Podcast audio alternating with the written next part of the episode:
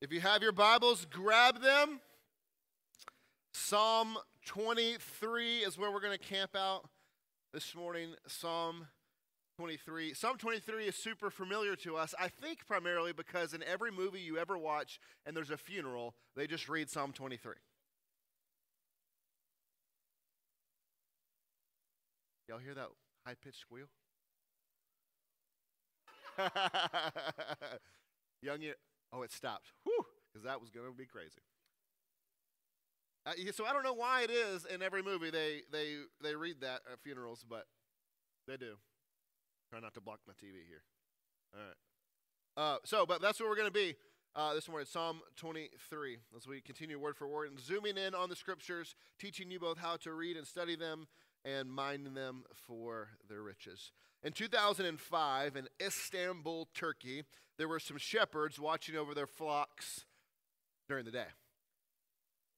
And there was about 1,500 sheep here in this flock that they were watching over, and uh, they decided they wanted to take a break for breakfast, and so they left the sheep out in the field, and they went inside this little cabin and, and ate breakfast, and it wasn't too long when they realized that it was probably a pretty bad idea to leave the sheep unattended.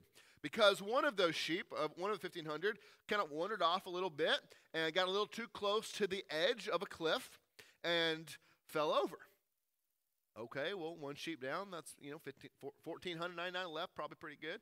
Except for all the other sheep got pretty curious what the other sheep was doing down there. And so they followed him right over the cliff edge until all 1,500 sheep fell down the cliff, and uh, 450 of them died because the 450 created a giant pillow for the catch the other ones so that they didn't die. But they all went over the cliff. You see, sheep without a shepherd are not likely to survive. Almost every domesticated animal, if you had it in your home or whatever, and then decided to release it into the wild, would live, we could make it on their own. You take your dog, your cat, a horse, a bird, whatever animal you, you have, and if, even if it's domesticated and you release it into the wild, it will still survive. Now, your dog might go into a depression because it misses you, right? But it would survive. Now, your cat, if you let it go, it would say, Freedom! And they'd be gone, and you'd never see that thing again. But if you went to a farm and you released the sheep into the wild, it would die. You set a sheep free, and unlike the cat who says freedom, the sheep says, But who's going to feed me? Who's going to give me water? If you were to put a sheep in a place where it had everything it needed to survive, you put take a sheep and put it in this haven where there's green pastures and a water source and there are no predators and it has everything that it could ever want or need. The sheep would simply wander off away from paradise and just end up wherever. And it would die. And this is the animal, a sheep, that the Bible uses over and over and over again to describe us. You see, we need, like sheep, we need more than just a signpost saying, go that way because life is over there. Don't go that way because death is over there. We need more than that, right? Because we have that, right? The Bible says, do this, don't do that. And we're like, okay, I'm going to do that anyway, and I'm going to not do the thing I'm supposed to do. We go in the opposite direction, right? And so we need more than a sign. We need a protector. We need someone who can deal with our worst enemies and our worst faults, can save us from ourselves and saves us from external forces. We need someone who will fight on our behalf. We need a provider. We need someone who can take care of us, who can make sure we have what we need when we need it. We need a shepherd. And without a shepherd, we will surely perish. But with a shepherd, we can thrive. Let's look at Psalm chapter or Psalm 23 together and see what the Lord would have for us this morning. Psalm 23 The Lord is my shepherd, I shall not want. He makes me lie down in green pastures. He leads me beside still waters. He restores my soul. He leads me in paths of righteousness for his name's sake. Even though I walk through the valley of the shadow of death, I will fear no evil, for you are with me. Your rod and your staff, they comfort me. You prepare a table before me in the presence of my enemies. You anoint my head with oil. My cup overflows. Surely goodness and mercy shall follow me all the days of my life, and I shall dwell in the house of the Lord forever. One of the things that you need to know about the Psalms is one that they're songs, right? And often they are written in what, what is called a chiastic structure. All right, and so sometimes when you read the Psalms, you'll have kind of this idea that's like A, B, C, B, A. And so you have the same truth at the top and the bottom, the same truth here and here, and then one truth in the middle. And so it kind of has that chiastic structure. And so we kind of have that sort of idea here. And so, for, for example, at the beginning, you have the Lord. At the end, you have the Lord right? And then kind of you go down, you kind of have his provision, and then you kind of go into a little further in protection. And so uh, we're going to skip around a little bit so that we're not repeating the same ideas. And so we're going to kind of start on the a- external kind of and move in a little bit for the sake of time. Um, here is, let me give you real quick the big idea of this psalm, uh, kind of as a whole, what I think the, the big takeaway is. It's this. Those whom Jesus shepherds, will be led to the place where all God's promises are realized, all needs are met, all fears are gone, our purpose is realized, and we are wholly restored. So, those people, so not everyone, but those people to whom Jesus is their shepherd, will be led to a place where all God's promises are realized, all needs are met, all fears are gone, our purpose realized, and we are holy. That is completely restored. This psalm is meant to be a comfort. It is meant to show you really a flashback of Eden, of the Garden of Eden. It is a picture of this pristine garden where no one is in want for anything, where no one is afraid of danger, where there is shalom or peace and, and in the presence of our good, kind, merciful shepherd. We have everything you need. That is the picture the psalm is painting for us. And so, what I'm going to show you this morning is really five things the shepherd does for us from this text. And like a good Baptist preacher, I have alliterated them. They're all P's. You're welcome. Number one, the provision, see, P, of the shepherd meets all our needs. The provision of the shepherd meets all of our needs.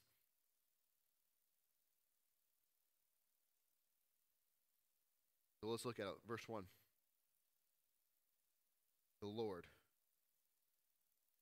Stop right there. Who is this? Who is this Lord? Now, one of the things you've got to understand when you when you read the Bible, sometimes when you read the word Lord there, it'll be in all caps. Some Bibles do this, some don't. Mine uh, did not. It's lowercase. But if it's in all caps, it means it's not the word Adonai, which is the general term for Lord. It means it is the word Yahweh, which is God's very special, specific name. And this word here is Yahweh. This isn't just general God. There's a different word in Hebrew for that. This isn't just general, hey, this Lord. This is Yahweh. And who is Yahweh? He is the one who in the burning bush told Moses his name was I am that I am. You can't put a box on me. You can't define me by one simple thing. I simply am, and I am everything that you need when you need it. Right? So there's no box that you put him in. He, is, he simply is. And we understand that to be Yahweh.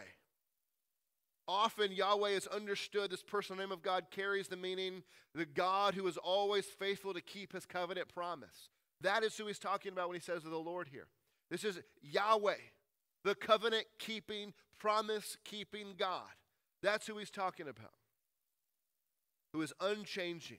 This God who has kept his promises by parting an ocean so that and, and, delivering Israel from slavery. This God who has provided food from heaven and water from a rock. This God who has always been faithful.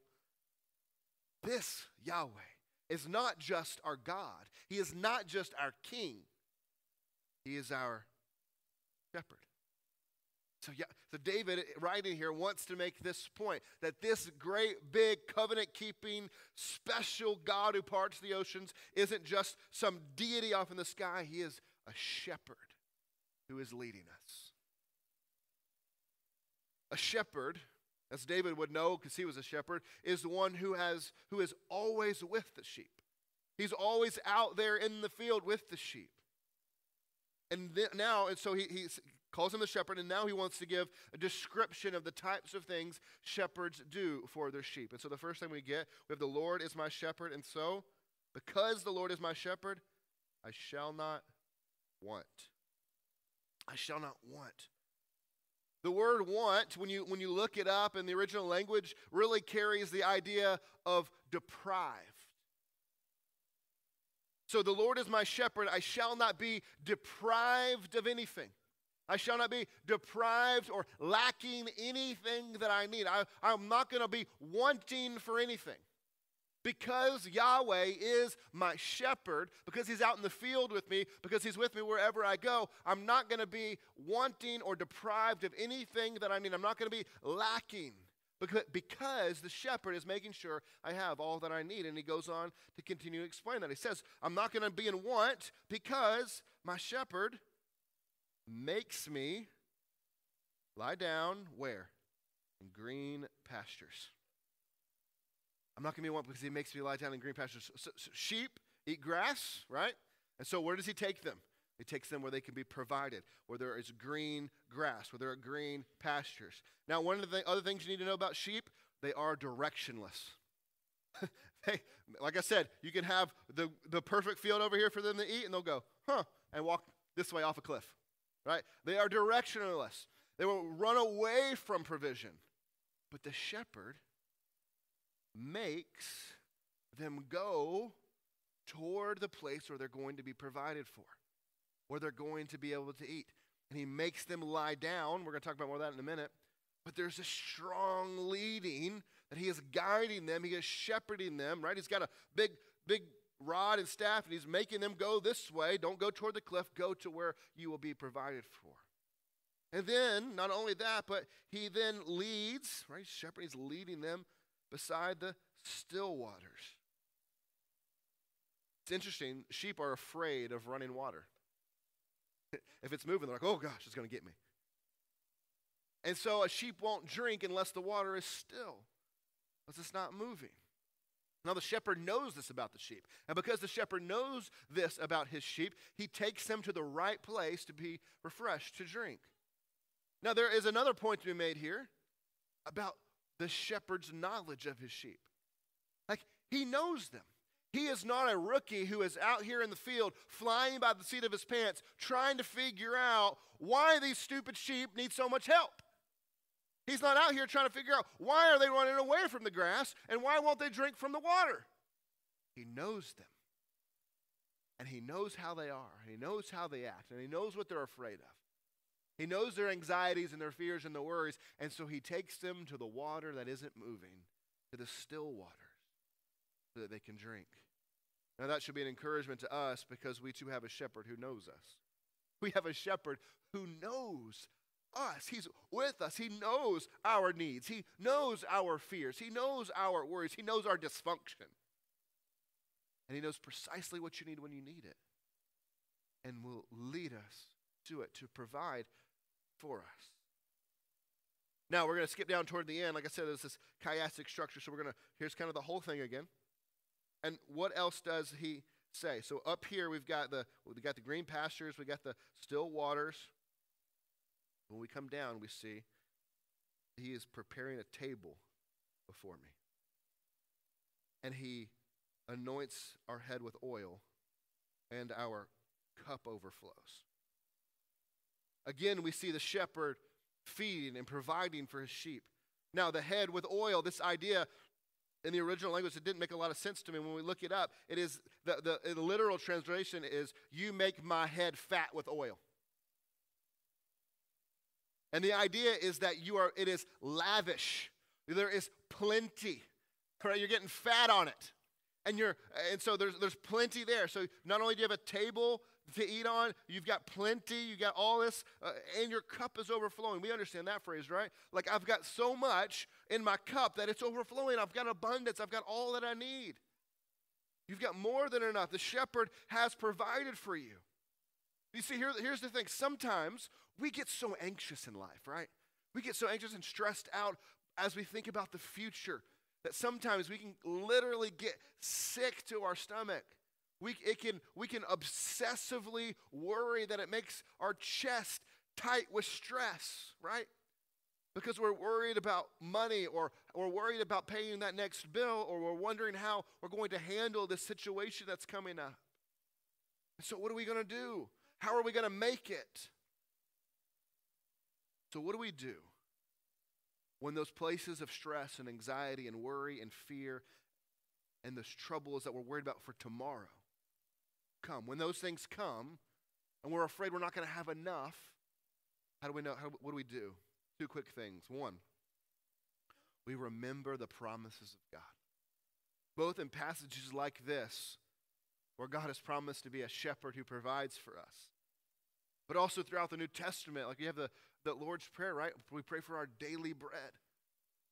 Jesus tells us that if the sparrows, if God feeds the sparrows and, and, and, and every, all the animals, how much more is He going to feed you? We remember these promises and we cling to them, knowing that God has said He will provide for us. And if He said He'll do it, He'll do it. But two, we remember His past faithfulness. The Israelites, remember, they were always questioning God, fearing God, that God was going to fail to provide for them. Not looking back and remembering that when they were in the desert and they were thirsty, God made a water, like a river, come out of a rock in the middle of the desert. And when they were hungry, he made bread come up out of the ground from heaven.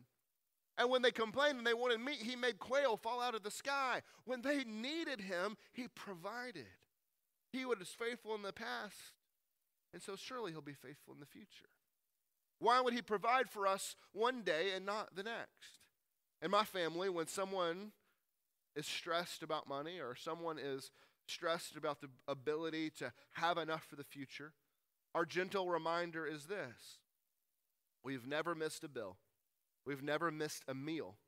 And even if we no longer have money tomorrow, we have a family, we have friends, we have a church family who will take care of us. God is faithful and he will always provide. And if we don't have enough for tomorrow, God will raise someone up to make sure we have it. And God has always been faithful to provide for us. Whether that was through, the, through a job or through a family member's support or a friend or a church. No matter how hard things have gotten for our family at different times, God has always provided a way, always taken care of us. So, because when we look back, we can see that, we have every reason to believe that He'll continue to do it, right? We have every reason to believe, man, God has done these things in our past. He's done some incredible things. He's been faithfully taking care of us. We have every reason to believe he'll continue to do that. He's been faithful and he will be faithful. So, again, the first thing we see the shepherd doing is providing for all of our physical needs. Two, the protection of the shepherd removes all of our fears. The protection of the shepherd removes all of our fears. Now, remember something about sheep? They have virtually, not virtually, they have no defensive mechanism whatsoever. There are three defensive mechanisms that any animal might have they are fight, flight, or posture. Well, a sheep can't fight. It has no claws, it doesn't have sharp teeth, and it doesn't have a tail it can hit you with. Like it, it ain't fighting you, right? It's just going to bump into you, right? Can't fight. It can't run away, it can't flight because sheep are slower than any predator that would want to come after it. So running isn't really helpful. That's why, if you know about fainting goats, you put a fainting goat in with the sheep. And so when the wolf comes, it gets scared and goes, and it falls on the ground and seizes on the ground so that the wolf can come eat the fainting goat and the sheep can get away because sheep can't run away. Or it could, an animal could posture, right? Dogs bark, cat, cats hiss, hair stands up on their back. Animals make themselves big, they growl, and they get scary. But what's a sheep going to do? Bah. Some big old wolf comes up. Bah. I'm not scared of you, sheep. They are completely and utterly defenseless, and they need a shepherd to protect them. So let's look at it. Notice what we, we read this second ago. He says, He makes me lie down. He makes me lie down. The shepherd makes them lie down, meaning the sheep have nothing to be worried about. They don't need to be ready to run away or get to safety. They can lay down and rest. And the shepherd's trying to communicate to them, You're safe. I've got you. Nothing will get you. You can lay down. There is no danger you need to be on the lookout for. I've got you. You can lay down and rest. You don't need to be worried. But how often do we not rest? How often do our minds not rest, our bodies not rest, but we stay in a posture of stress and worry because of some future problem or some future unknown? Did that pop up on there? Who's calling me? How often do we stress, forgetting to trust in the shepherd's ability to get us through? I bet I can turn on do not disturb and that won't happen. Bam. Don't disturb me. Can't turn my Wi Fi off. So we need to rest, trusting that the shepherd's got us. Now, notice this next part. So he makes us lie down, so because we're safe, we can lie down. But then, even though I walk through the valley of the shadow of death, even though I walk through the valley of the shadow of death, one thing I want you to notice is that the subject of the verb has changed. At the beginning, it was it was he. Right? It's what God is doing. He, he, he. But now it's changed to I. So where he David was talking about what God was doing, now he's transitioned to talk about how I feel, how I respond because of what God has done as my shepherd. This is how I can feel. So when I walk through the valley of the shadow of death, I can fear no evil. That's how I feel because of what God is doing. Now, what is this valley of the shadow of death? It is communicating a picture of, of, a, of a valley, right? You got a big valley, and on each side, you got a big hill or a big cliff. And you've got to walk through the valley. And what, what's probably going to happen in this day and age was that there are bad guys, there are uh, bandits who are up on top of the cliff sides who are ready to pounce and attack and steal from uh, unsuspecting travelers who are going to go through the valley. They've got the high ground. All right, remember Star Wars Episode 3? Obi Wan Kenobi says, Don't do it, Annie. I've got the high ground. You're not going to beat me. Y'all know what I'm talking about? May the force be with you. Okay. And so what he's saying is, look, even when you're going through the place where you know trouble is coming, even when you're going through the valley where you know there is probably danger just around the corner, you don't have to fear. There's, you don't have to fear evil. You don't have to fear. And so, this valley of the shadow of death is meant to communicate extreme danger and uncertainty. Just like you and I are sometimes afraid of the future, afraid of the unknown, afraid of getting sick, afraid of what might or could happen. And sometimes that fear paralyzes us, right? We can't move forward. We can't do anything because we're paralyzed by fear or anxiety or stress, and it cripples us. But David knows something when he writes this that we often forget. See, David knows this because he has walked through battles. He has walked through uh, difficulties. He has been on the run from King Saul and his armies. He's been in dangerous situations again and again and again, and yet God, the Lord, his shepherd, has always protected him. And David, who was a shepherd, knows that a shepherd has tools to protect him, particularly your rod and your staff. These shepherd's tools really do three things. One, they discipline. Right? When a sheep is getting ready to walk off a cliff, you can hit it on the head with a rod. You can smack it. You can whoop it. Saying, don't do that. And so he associates pain with doing this thing, and okay, I'm not going to walk on the cliff again. Right? And so the, the, the, the shepherd hurts the sheep with just enough pain to keep it from hurting itself. Don't we do this as parents? And doesn't God do this as He shepherds us? Don't we as parents cause pain to our children to keep them from doing things that'll hurt them? As parents, we might administer pain through a spanking or grounding or taking a phone away. Probably hurts the most. And all that pain, the pain of not being able to have my phone right here all the time, the pain of that is meant to communicate don't do this other thing because it's more painful than the pain I'm giving you. It's discipline that saves us, that protects us. God, in the same way, disciplines those he loves to keep us from hurting ourselves. And so sometimes God causes things to happen in our life to teach us a lesson, to keep us from making dumb decisions. Second, these tools are meant to rescue us. This staff has a, has a hook on the end, right? It's got a, got a, a hook. And, and when a sheep gets in trouble and it gets stuck in a hole or it's stuck in a ditch or something, you stick it down in there around its neck and you pull it out and he rescues the sheep. David is showing us that God has his own set of tools of rescue. That when we get ourselves into trouble, when we are in the grips of danger, even when it's our fault, we have the kind of patient shepherd who knows how to rescue us. And I was going to show you a video, but I, I, don't have time. But many of you have probably seen this video of this sheep that is stuck in this hole in the ground, up like face first. It's just got its legs up in the air. And the, the shepherd comes and he, he, he, he, you know, pulls him out, and the sheep's like, yeah, free. And he goes running, running, and he jumps headfirst right back into the hole. It's hilarious. And what does the shepherd do? But he goes back and he pulls him out of the hole again. And does not God do that for us? Every time we get ourselves in trouble, he's patiently just, bro, stop. you know better, right? He gets us out again. But, but also, but also it's a, these tools are protecting.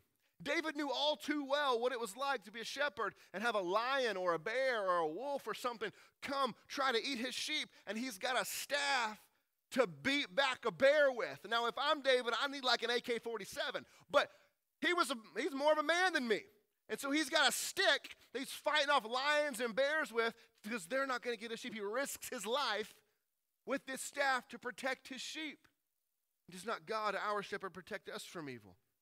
So that we can face each and every day, no matter how scary the valley is, no matter how scary the unknown of that future is, that God has tools to keep us safe because he loves his sheep. And no matter how stupid, how self destructive we can be, God patiently shepherds and protects us. We worry about fears we can see. And sometimes we worry about fears that we can imagine.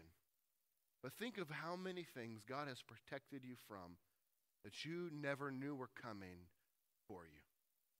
And that He stopped them and kept you from them long before they got in your sight or imagination.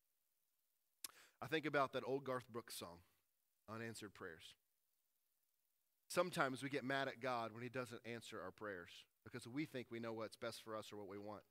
But if we could see history from God's perspective, we, like Garth Brooks, would thank God for unanswered prayers, protecting us from danger, even from ourselves.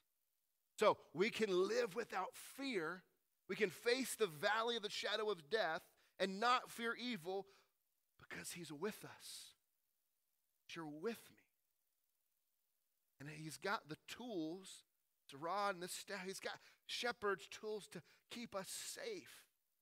And that can take on all, that can look all different kinds of ways, but He's not only providing for us, but He's protecting us. All right, number three. The presence of the shepherd restores our souls. The presence of the shepherd restores our souls. He provides, He protects, and He gives us His presence. Now, we got to understand this. So, what is He saying when He says, He restores my soul? What does that mean? So, He's, he's, he's leading us to the green pastures, He's leading us by the still waters. And how is he? Those are external, those are, those are physical things, but the soul is an internal thing. So, how he's, he's taking care of our, our outer life, our physical life. Uh, now, how is he restoring our inner life?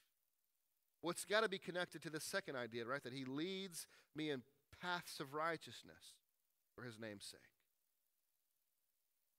Well, how does the Lord primarily lead us? So this is what you got to do when you're when you're wrestling through this, when you're reading this. This is kind of how you, how you got to work. How does He lead us? He doesn't lead us through audible commands, right? None of us are getting, uh, you know, words from God. He's not giving us signs and wonders. He's not giving us visions, right? That's probably not happened to you. But how does He lead us? Through His Word. Where is His presence found? Through the Holy Spirit living inside of us, magnified through His Word. So it is His Word that, that David in the Psalms will write much about throughout the Psalms that restores his soul. It is His Word. As we saw last week in Psalm 1, it is through meditation and study and memorization and understanding, mental understanding of God through His Word that restores and heals our inner person. Now, the world has innumerable, innumerable ways that they would say that you can find healing for your inner self, power and healing for your inner self. They would say, you know, the power of positive thinking. Wake up and think positive thoughts. Follow the right habits. Practice self care. The list goes on and on. But these things do not heal your inner fear, they don't heal your pain and worry and hurt. But the Word of God, the Word of God that leads us in passive righteousness, restores our soul. It is like a, a balm, heals our soul. Because when you read the Word of God, you find His promises. You read about His goodness. You read about this unfolding story of redemption and your place in it. You read truths about a, your adoption into His family, about His forgiveness towards you, about His patience and long suffering towards you, His protection, His provision, His love, His presence. And when you read about all of these things, they are healing to you. Heal our soul. The presence of God comes to us through the Holy Spirit living inside of us, made magnified through the study of His Word. The Spirit of God does one thing He points us to Jesus. And when we read about Jesus in His Word, from Genesis to Revelation, it's all about Jesus.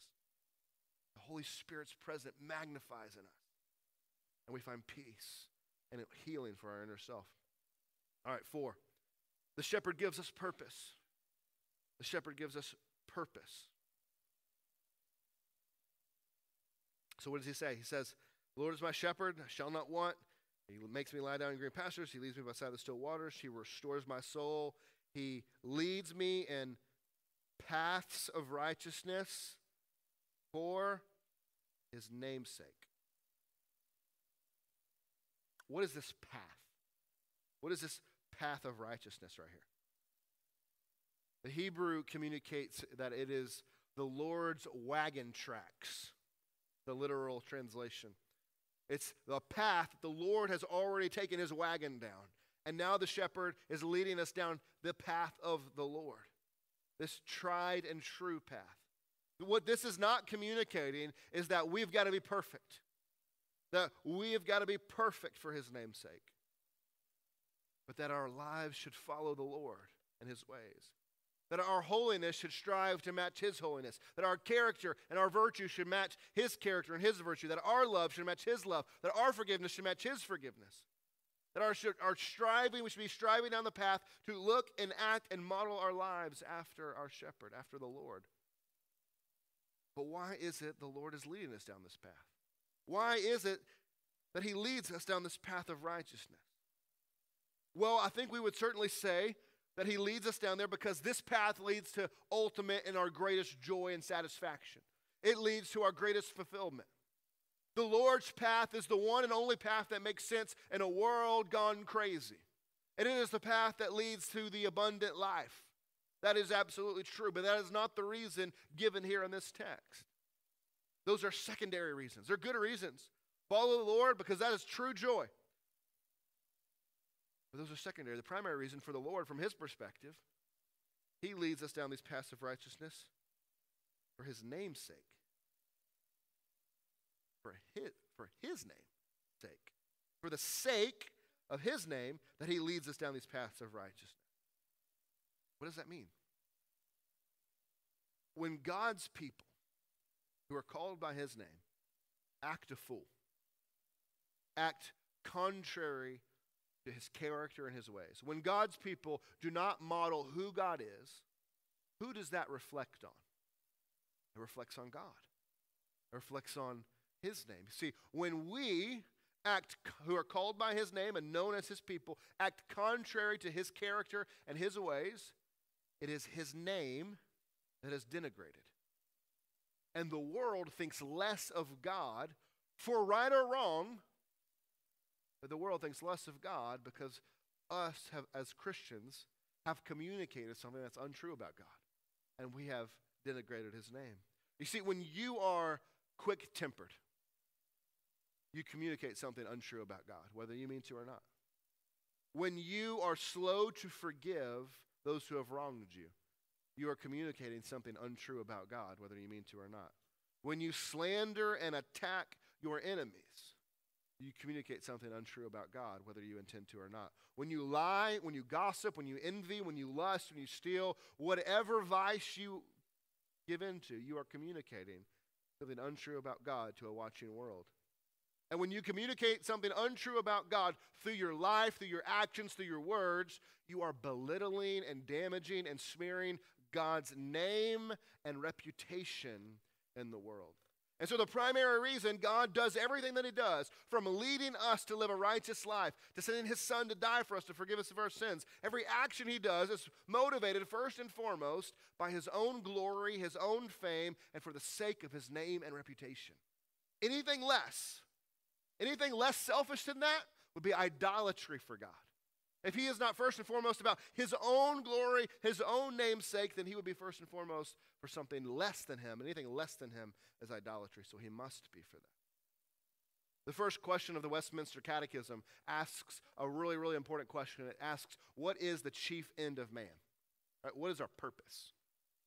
And the answer is to glorify God and enjoy him forever.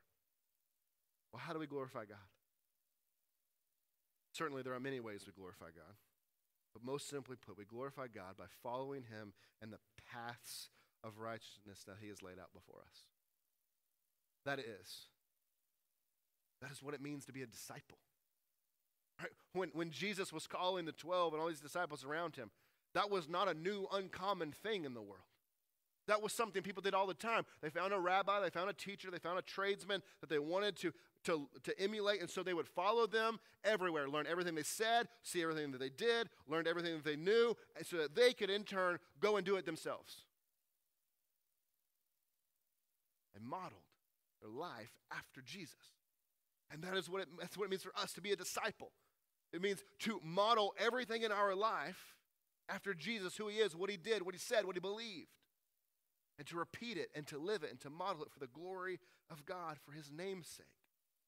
So when we follow these paths of righteousness, right here, we do it for the sake of his name, for his reputation in the world, so that his glory may continue to go out in all the world, and that people would look at God and know who he is because they've seen us.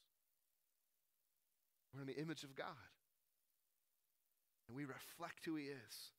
We're like the moon who reflect the sun. We're reflecting who God is to the world.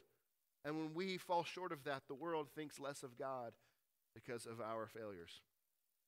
That's part of our purpose. That's, that's the purpose laid out in this text to follow Jesus' path, to live like him, and to find ultimate joy in following his ways. Point five the shepherd keeps his promises.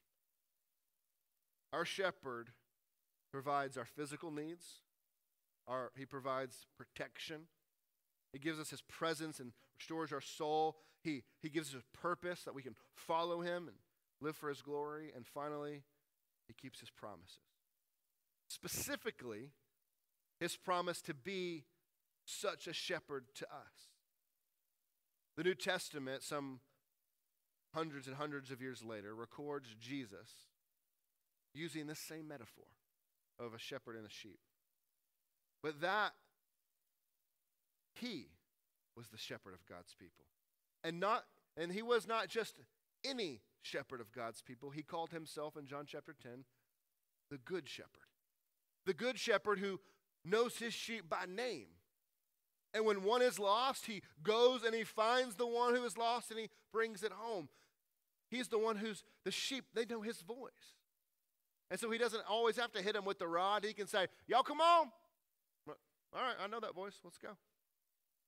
And they listen to him because they trust him. Jesus in Psalm 23 is the Lord.